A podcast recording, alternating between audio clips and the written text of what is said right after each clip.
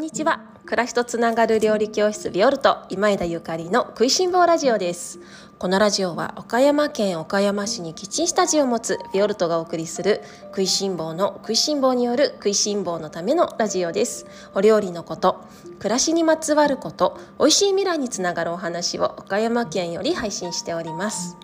皆様おはようございます。料理家の今枝ゆかりです。本日は10月4日月曜日です。いかがお過ごしでしょうか？今日はホロスコープは育児に取り入れることができるかというテーマでおしゃべりをさせていただきます。皆様この週末どんな土日過ごされましたか？とってもいいお天気でしたね。あ岡山はとってもいいお天気でした。皆様のお住まいの地域ではいかがでしたか？あ行楽日和ってこういう日のことを言うなーなんて思ったしそれからちょうど緊急事態宣言もあの明けたということで街にもいっぱい人がいてなんかみんなあの心なしかねすごくいつもよりも嬉しそうなあの表情の方が多いなーなんて私も嬉しく思いました。このままどうか穏やかに進んであの欲しいななんて、まあ、このね世間を見て思いますけれども、えー、私はというとこの土曜日はえーとね、久ししぶりにあの子どもの習い事についていきまして子どもたちが一生懸命スポーツをしている姿に胸を打たれました。あのやっぱりね頑張ってる姿を見るっていうのはいいものですねいっぱい元気もらいましたねなんか私も頑張ろうみたいなこうやって人が好きなことに集中してねそこにか突破しようとあの打ち込む姿っていうのはすごくかっこいいしもう年齢とか関係ないなって思った。すごく元気もらった。それからえーと、昨日ですね昨日の日曜日は、えーとちょうどね、えー、スープの会というあの会をオンラインサロンメンバーさん向けに、えー、しているんですけれどもこちらはオンラインサロンメンバーの方がスープの会ビオルトのスープの会を主催していただけるっていうもので、えーと、今回は岡山県の、えー、野菜ソムリエ協会野菜ソムリエの協会の、えー、皆様がビオルトの、えー、スープの会を主催してくださってこちらオンラインで今回主催してくださいましてビオルトのキッチンスタジオから、えー、イタリア風のミネストローネとそれから基本のサラダの作り方を1時間という短い時間であったんですがもう猛ダッシュであの作ってあの試食して配信させていただきました。ご参加くださった皆様いかがだったでしょうか？あの皆様から目から鱗だったとかあの一生もののあの学びでしたっていう風にコメントご感想いただきましてああもう本当にやってよかったなってやらせていただけてもう本当に光栄だなって思いましたしやっぱりね私自身イタリアに、えー、お料理を学んで学びに行ってからねもう20年ぐらい経つんですがそしてあの料理教室ビオルトに長く通ってくださってる皆様につきましてはこのオリーブオイルの使い方野菜のうまみの引き出し方っていうものがねもう染みついて普通になってる方もね多くいらっしゃると思うんですけれどもでもそれでも世間一般の広く見るとまだまだ全然浸透してないんですよね。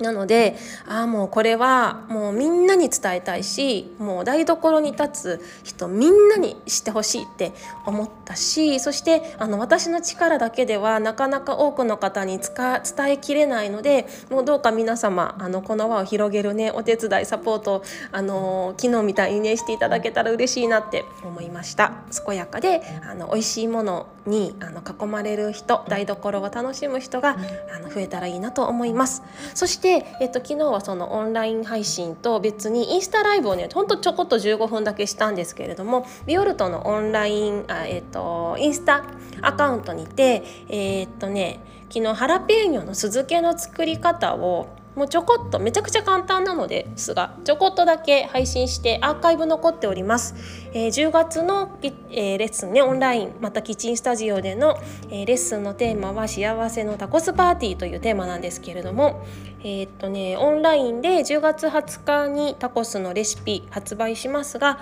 えっと、今回タコスレッスンオンライン受講したいわっていう方は是非あの今のうちに見ておいていただけると嬉しいです。ぜひチェックしてください。それでは今日の本題に移ります。今日はホロスコープは育児に取り入れることができるかというテーマです。久々の久々の？そうでもない。久々のホロスコープ話ですね。えーと、この「食いしん坊ラジオ」聞いてくださってる方はあのホロスコープとか結構詳しい方が多くって私も嬉しいのですがまた皆様あのお話聞いた後にいろいろご感想とか皆様のご家族の状況とかあのお知らせメッセージいただけたら私も嬉しいです。あの私がホロスコープをちゃんとあの学び始めたのはもうまだまだ1年ぐらいのことなんですけれどもちょうど1年ぐらいですねちょうど1年前にあホロスコープなんか面白いなって思ってでそこからバタバタバタバタバタっともうあの勉強勉強っていうかね本を読み漁って今に至ります。まあ、1年の1年間という間ではまあまあ勉強したんじゃないかなと思って理解し始めたんじゃないかなと思うんだけれどもねもうこれはもうずっと続いている学問ですので沼だからね。もうあの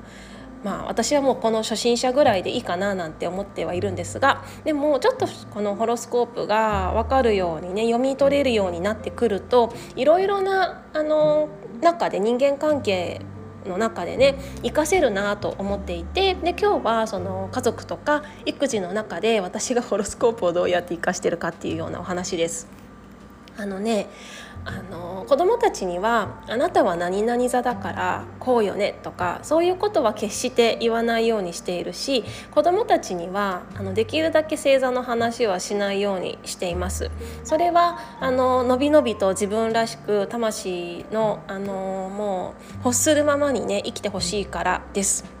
親はあんまり決めつけもうその星座とかなんとか血液型とかねそのそういうのも含めてあまりそういう押し付けたくないしもう自分が思うままに自由に生きてほしいからなんですね。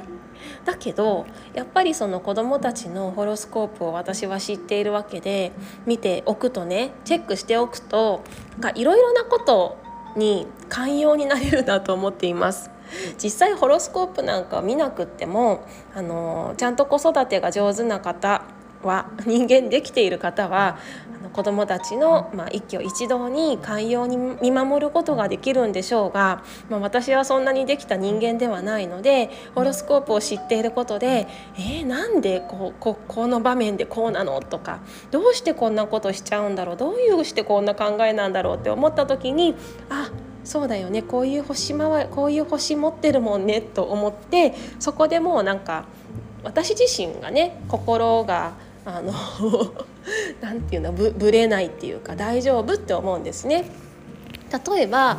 えーとまあ、うちは子供が2人いてで片っぽのねあの片っぽの方なんかはすごくのんびりしてるいやもう両方のんびりしてるんだけど 両方のんびりしてるんですが片っぽの方はねあの本当にやるって決めないと動かないんですよねどうやら。どうやらそういう性格らしいんですよね見ていますと。で私と私私はね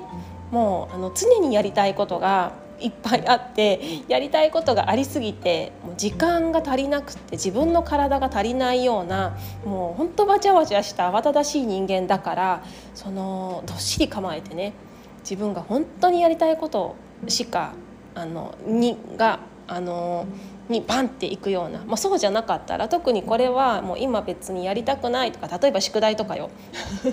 宿題も別に興味ない勉強興味ないなんていうあの彼を見ていてもああそうだよね星のせいだねって思うわけですよきっときっと何か自分の中でこれがやりたいってあの彼は思う日が来るしその時からの すごいきっとそのスピードっていうか打ち込む姿っていうのは強力なものなんだろうなって星周りを見て思うのね。そうじゃなかったら私多分その星座ホロスコープ知らなかったらこのあまりにものんびりしているもう宿題しないとか 提出物出せないとかなんかそういう状態にキーってなるかもしれないんだけれども私とあまりにも違うからね。私ちゃんとやるからそういうの。だけどなんかそれが分かっているからキーってならないです。あやっぱりそうですよねみたいなねになります。であのもう一人の息子は、まあ、もう彼もものんびりしているわけなんだけれども結構ねそのみん心のあの感受性がすごく高くっていろいろな人の気持ちを読み取れるんですよねだからこそなんか気持ちの浮き沈みが激しい時もあったりとかしてなんか朝起きてねすっごい暗い時とかあるんですよ。えー、どうしたの？何があったの？って聞くとなんかあの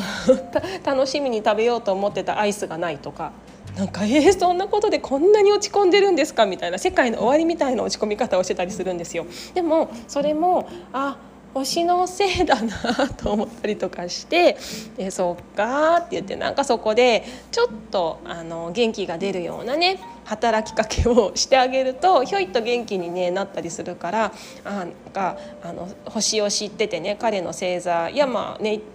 ホロスコープを知ってるからこそちょっとサポートできたななんて思ったりするんですけれども。